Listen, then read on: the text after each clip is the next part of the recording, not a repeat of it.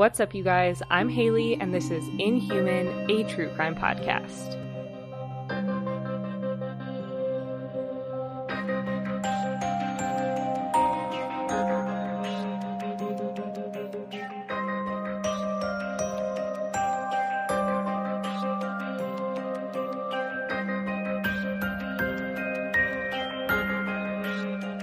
Today, we have special guest Rob back with us again. Back at it again with the white vans. That was such a fun uh, trend. Why couldn't I think of that word? Good times. I am very excited. I mean, I'm not excited for this episode because it's horrific, but I am excited because it is a pretty well known case, but Rob knows nothing about it since he doesn't really do the whole true crime thing. And um, I'm very excited to hear like his reaction to it all. Yeah, the only stuff that I really know is just stuff that's like on mainstream news and stuff like that. Yeah, he doesn't really follow. And I don't, this isn't a, a case that it's a big case, but I don't think it's one that you would have heard about. Guess we'll find out. Yep. Before we get into it, I wanted to tell you guys about something incredible that happened earlier this week. And actually, Rob sent me a text about it this morning when he was in the shower because our Google was like giving him news updates and he heard about it. Oh, did you hear that in the from the bedroom? No, but I figured that that's why you sent me the text. Yes, that is why. So, and this is also something we've shared on our Instagram stories, so you may have seen it, but a little girl who was found murdered and burned in Congress, Arizona in 19 She was burned? she was burned. Oh fuck, I didn't know that. Yeah. Burned alive? I don't think so. Damn, that's some bones type of shit. Yeah, it is. I think we talked about on the last episode we did together that we watched Bones. Yeah, I figured that was gonna be a repeat, but that's all I know. Yeah, so anyway, she was found in 1960 and was never identified, and she has now been identified after 62 years. So her name is Sharon Lee Gallegos, and she was found on July 31st, 1960. So investigators had determined that she had died a few weeks before, and her cause of death was undetermined, but her manner of death was ruled to be a homicide. She actually became known as Little Miss Nobody, which, like, that makes me so mad. What are you gonna call her? Jane Doe? Yeah. Not Little Miss Nobody. That's that sounds so sad. Yeah, that is kinda sad. And she went unidentified. Her case went unsolved for over 60 years. Um, in 2018, her remains were exhumed to examine with new forensic technology, and a DNA profile was developed, and a sketch of her face was generated. And then on Monday of this week, the Yavapai County Sheriff's Office announced that she had been identified. So was she just like they found her, they couldn't figure out what happened, so they just buried her and that was it? Yeah, I mean, the case remained open and unsolved, but yeah, But I mean, what are you gonna do? Just like store the body somewhere, just Yeah. chilling in a freezer somewhere? no. So they buried her. They gave her a proper burial. So she was four year old Sharon Lee Gallegos. She had been abducted from Almagud- Almagadoro, New Mexico, um, from her grandmother's yard. So she was remembered in a press conference this week by her nephew, whose mother was her older sister. So he obviously never met her, but you know, the family remembered her. Is the is that sister still alive? I'm not sure if she is. Although if she was an older sister, then that was sixty years ago. She's probably like you know maybe seventy or something. Yeah. I mean, she could be alive. Yeah, you never know, but she wasn't at the press conference. She was remembered as being feisty and loving, and she is missed by her family to this day. Where she was found was over 500 miles away from where she went missing, and her family always hoped for answers, but that's kind of why there was no connection, and that connection was never made. So she now has a name, her name and story are out there, and it's just so incredible. And I think it brings hope to so many Jane and John Does out there. So I just wanted to share that with you guys. So the body was found, and the the person was obviously like filed as missing. They just didn't link them. They weren't able to connect it. I mean, it was the 60s, so there weren't like computer systems that they could just press a button and I and look at all missing people in the area like Angela does on Bones that didn't exist. Gotcha. That's Yeah. right. It was the olden days. Yeah. So I just wanted to share that happy true crime news with you guys. Obviously, it's sad that she was killed, but so good that she finally has a name. Yeah, her family can get closure too. Exactly. So today we are going to be talking about the murder of Skylar Neese, which some people have dubbed the Mean Girls murder. Like Lindsay Lohan, Mean Girls. Yeah, I'm impressed that you knew that. That's a solid movie. I'm not. I don't live under a rock. Mean Girls two though. That was a piece of crap. Yeah. I think we can all agree on that. Yes. But So- Lindsay, call me. You're so weird.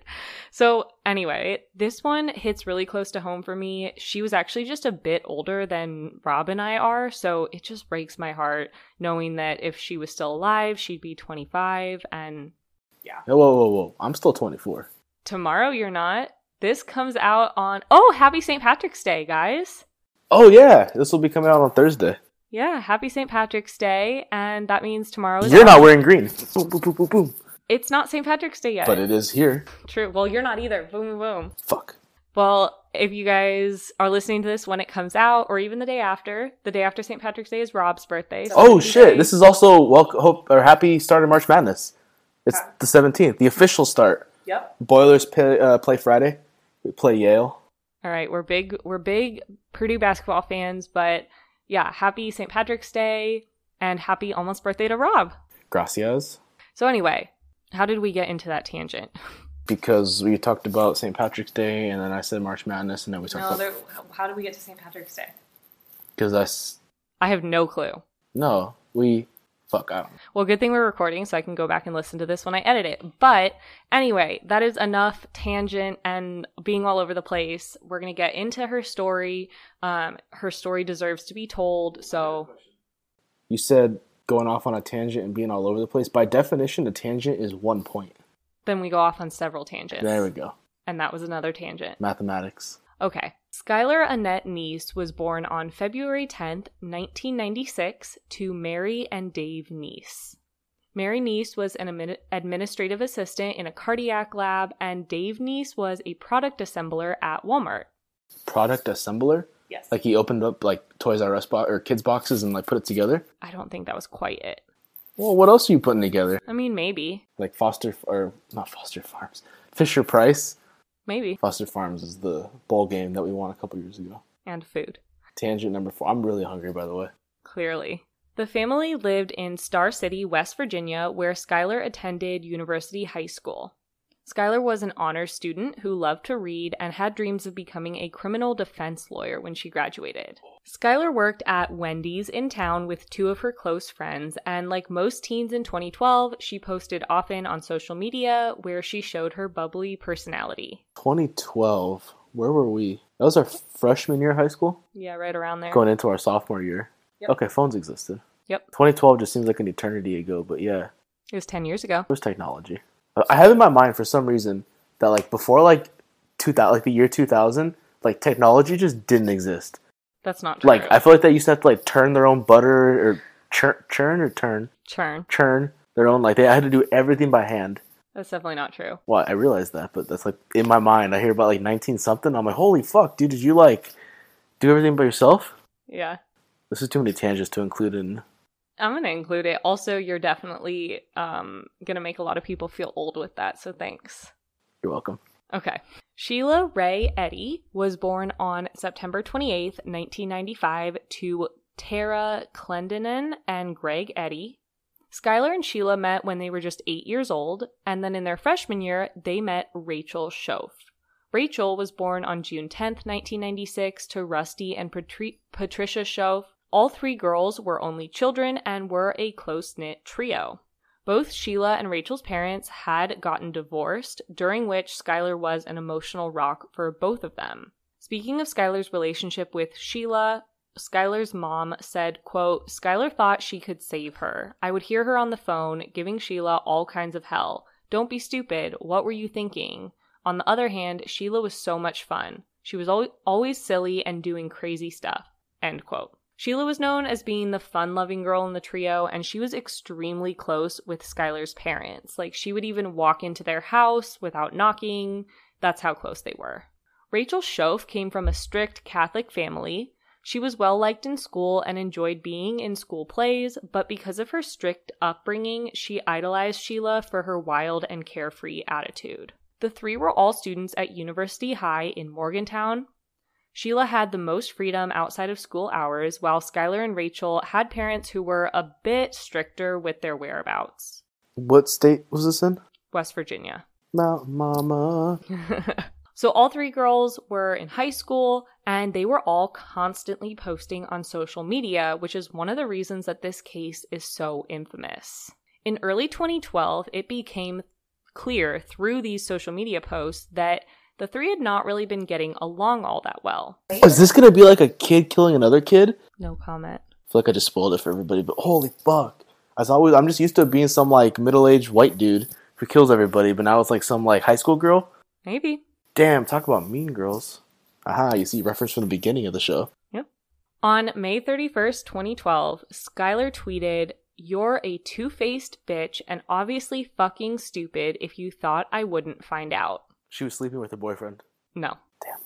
It appeared from the post that Sheila and Rachel had kind of been getting closer and excluding Skylar more and more. Another tweet from Sk- Skylar around the same time said, Too bad my friends are having lives without me. A classmate of the girls later reported that Sheila and Skylar had been fighting a lot. One time, their classmate was at play practice with Rachel, who was listening in on a phone conversation between Sheila and Skylar that she had been secretly added to. So, literally, like in the movie Mean Girls. She get like conferenced into the call? Yeah. On July 5th, 2012, Skylar worked a shift at Wendy's and then returned to her family's apartment complex. She stayed home that night, but at 12:30 a.m., she snuck out of the house through her bedroom window. Her apartment surveillance video shows her leaving via her bedroom window at 12:30 on July 6th and getting into a sedan.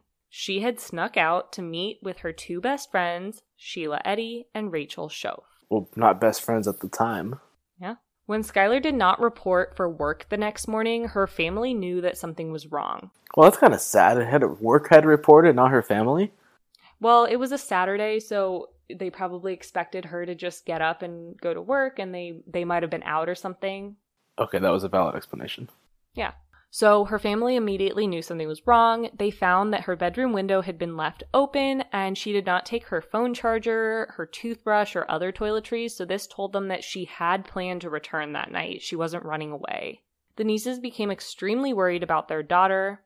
Later that day, Sheila Eddy contacted the Neeses to tell them that Skylar, along with her and Rachel, had snuck out the night before to drive around Star City. So she said that the trio were smoking, getting high, and that her and Rachel dropped Skylar back off at the end of the road to her apartment.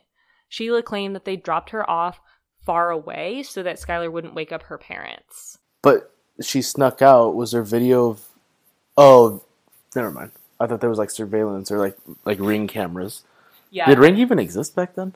I don't know, but the apartment surveillance did not see her returning. But they saw her getting into a car. Yes. What I'm saying, why would they be so scared about getting caught if they pulled up to pick her up, but allegedly stayed Mhm. far away Mhm. to drop her off?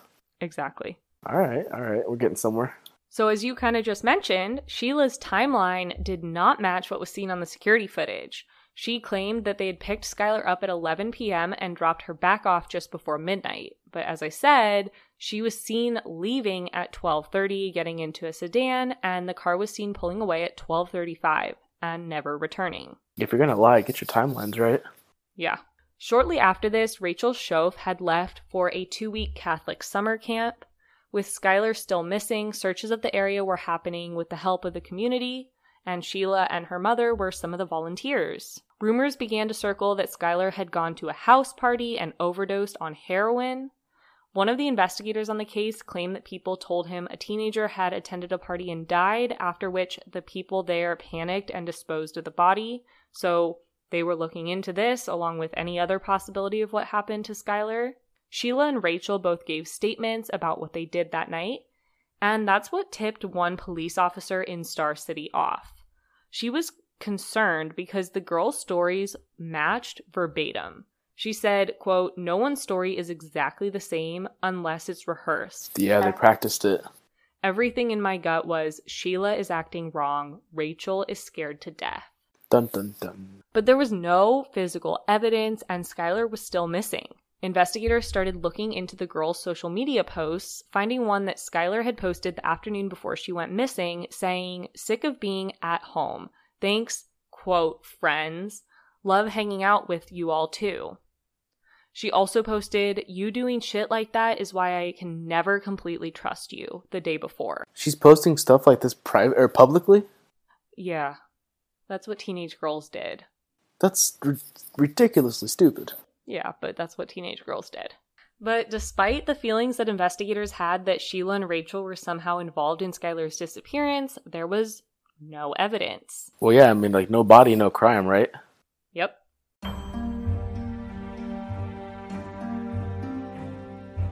We are super excited because today's episode is sponsored by BarkBox. As most of you guys know, my dog Mackie loves his chew toys, but they do not last very long in our house. And that's why we love our subscription service, BarkBox. BarkBox is a monthly subscription box that offers an array of theme boxes for your pup. Inside your box, you'll find toys, treats, and unleashed joy, thoughtfully designed to satisfy every dog's unique playstyle. BarkBox has several boxes to choose from, depending on your dog's needs, such as the Super Chewer box, which was designed to challenge and engage your pup for longer lasting play. And that's what we need for Mackie. right now, you can get a free extra month of BarkBox, which is up to a $35 value, by using our link www.barkbox.com slash inhumanpod. So treat your dog to what they love with BarkBox www.barkbox.com slash inhumanpod for a extra free month of BarkBox. In August 2012, State Trooper Chris Berry was assigned to the case. He actually created a fake online profile as an attractive teenage boy at West Virginia University and began linking up with Sheila and Rachel, thus allowing investigators to get an idea of what the mental states of both of them were. Sheila was her usual perky, bubbly self, posting photos of her and Rachel and tweeting about mundane, normal things, while Rachel was reserved and quiet online. None of the girls' actions or posts really even showed that they were upset about their best friend disappearing. As time went on, other classmates began accusing Sheila and Rachel of having killed Skylar. Investigators continued to bring them in and interview them, and they were able to identify the car in the surveillance footage as, that Skylar got into as being Sheila's, but that didn't implicate them, unfortunately. But it just shows that they were with you, they were with her that night. Right, but they had already said that, and they could just say, "Oh, we messed up the time, and that's why the timeline was off." But they both got it wrong individually to the Yeah. same extent. Yeah, but Fishy, fishy. They actually found the same car, Sheila's car, on surveillance footage that same night near a convenience store in Blacksville, West Virginia, which was west of Star City. But both Sheila and Rachel had claimed that they were east on the night that Skylar disappeared, so investigators caught them in a lie. And all this evidence continued to point to them being involved, but they still had nothing they could use to charge them. That was until December 28th, 2012. A frantic 911 call came in from a woman saying that she was having issues with her 16 year old daughter who was screaming, running through the neighborhood, and hitting her parents. Sheila. This was Patricia Shoaf, Rachel's mother. And Rachel could be heard in the background crying uncontrollably, yelling, Give me the phone, this is over. And this was the break that investigators needed to get a confession. As soon as authorities picked Rachel up, she confessed. She started blurting out, We stabbed her. And she then proceeded to tell investigators everything that happened that night. Did she just like she couldn't take the lie anymore? It was too much. Exactly. Rachel said that her and Sheila had been planning to murder Skylar for months. She said that one day in science class, they agreed that, quote, maybe we should kill her. In science class. Why not? In court transcripts later, it was reported that other students had overheard the conversations and that, you know, that they had while planning the murder, but they kind of just thought they were joking and wrote it off. They thought they were joking, but then when the girl went missing, they didn't think, "Oh shit, maybe it wasn't a joke." They might have come forward, but again, if there's no evidence, what are investigators? But it's kind of different when you say, you know, rumors versus, "Hey, somebody heard them talking about it." Yeah, true. So she said that they left Sheila's house that evening with kitchen knives, paper towels, bleach, cleaning cloths, clean clothes, and a shovel. Apparently, Skylar had hesitated to go out with the girls that night when they initially invited her, but they kept pestering her with phone calls and texts until she changed her mind. Well, she probably didn't like them anymore, so she didn't want to hang out. Exactly. But they kept pestering her, so she agreed. After picking up Skylar from her house, they headed northwest towards Blacksville. They had planned to travel along West Virginia Route 7, but turned around after they spotted a state police car. They actually crossed into Pennsylvania to a place where the three of them had often gone to smoke weed. Once all three of the girls were out of the vehicle, Sheila and Rachel told Skylar that they had forgotten to bring a lighter, so Skylar offered to go back to the car to get her lighter. Once she turned her back, they counted to three, as they had previously planned to do, and began to stab Skylar. And they both went through with it? Like, not one of them pussied out? Yep. Rachel said that Skylar was able to run away a few feet, but that she then tackled her. Skylar was able to wrestle the knife from Rachel at one point and cut her ankle, but Sheila then pounced on her and continued to stab Skylar until there was complete silence. In her dying breaths, after being stabbed dozens of time, times, Skylar said to her friends, Why?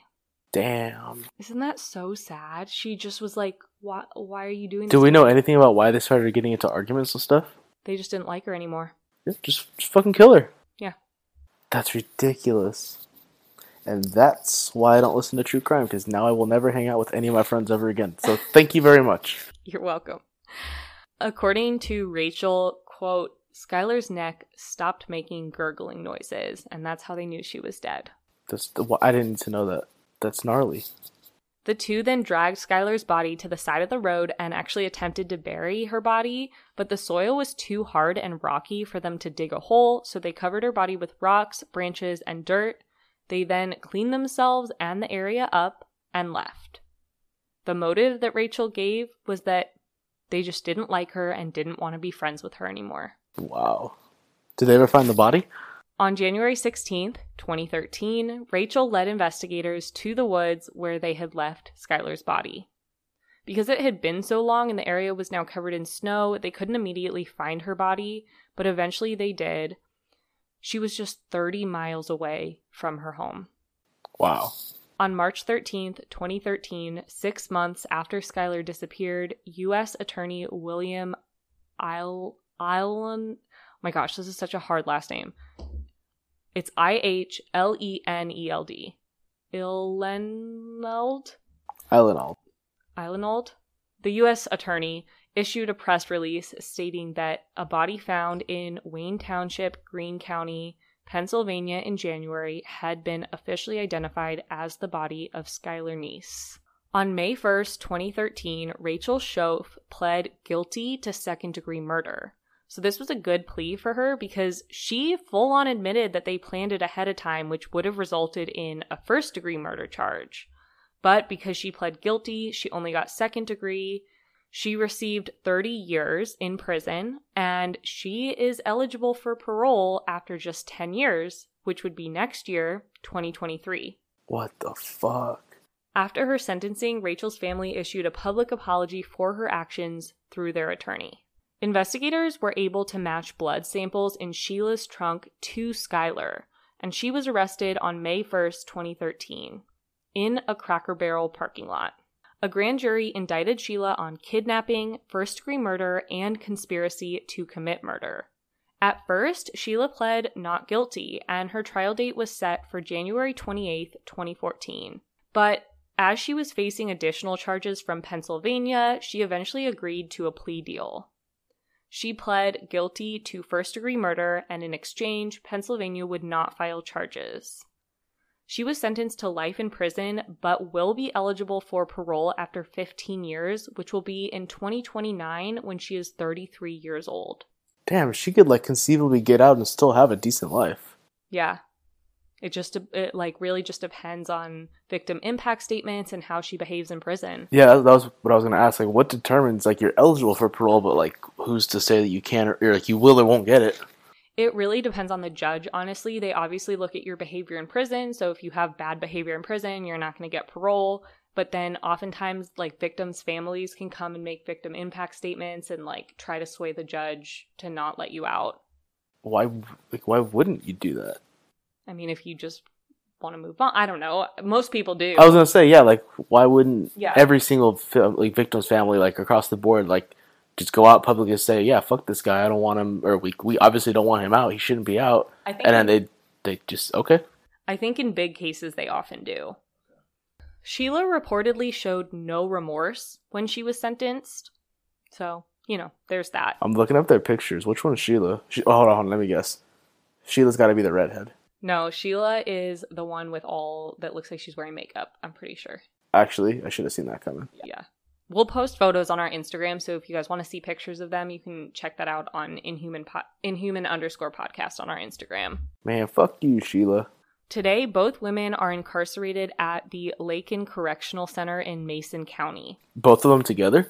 I mean, they're in the same jail, but who knows if they're in the same like units? Like they could. They could, separated. but they could be crossing paths. Yes, they could. What the hell? Are they planning to murder one of the inmates they don't like? Well, either that or they're just hanging out with their friend. Like, how fucked is that if that's true? But we don't know. Yeah. David Neese, Skylar's dad, says that the girls did not deserve the leniency that they received from the courts. He said, quote, they're both sickos and they're both exactly where they need to be, away from civilization, locked up like animals, because that's what they are, they're animals. After Skylar's death, the Neese family helped to pass Skylar's Law, which now requires that the state of West Virginia issue Amber Alerts for all missing children, even those not believed to be kidnapped. So, an Amber Alert was not issued for Skylar because she didn't meet the official criteria. So, a waiting period of 48 hours had to elapse before she a teenager could be considered missing. So, Skylar's law changes that and now says that in West Virginia, Amber Alerts have to be issued even if they're not believed to be kidnapped. I mean, unfortunately, the Amber Alert wouldn't have helped here. Yeah, but the only thing that may have happened is they may have found her body sooner because she wasn't found for months. True. The legislation was passed on April 12th, 2013, and was signed into law in May. Skylar's parents are hopeful that this will help other children who go missing. And that is the real life Mean Girls story of the murder of Skylar Neese. It is so absolutely horrifically senseless, and it just breaks my heart so much because it's like, why? It's just so senseless. I'm glad that her killers are in prison and are paying for what they did and that they were able to pass Skylar's law and, you know, in her memory and her family continues to remember her.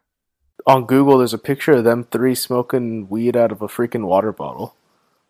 How do you kill someone you did that with? It's an unbreakable bond. Well, and Skylar and Sheila had been friends since they were eight. Yeah, like knew her parents and everything. Yeah.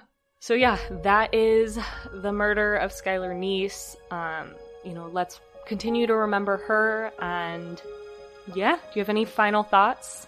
I'm dumbfounded it was the friends. I know, isn't that crazy? That's. I did not expect it to take that turn. Yep. So, yeah, thank you guys so much for listening to see photos. They will be on our Instagram and our Facebook. Also, don't forget to leave a rating and review if you haven't already. We love you all so, so much. And until next time, keep it human. Keep it doggo. Say bye. Adios. I think that's what you said last time. Oh shit, well I gotta switch it up now. Alright, well here it is in Bur- I can't read that, never mind. That was Burmese. Let's try Irish. Slan, Apparently, that's bye in Irish. according to Google Translate. Hi. Slan.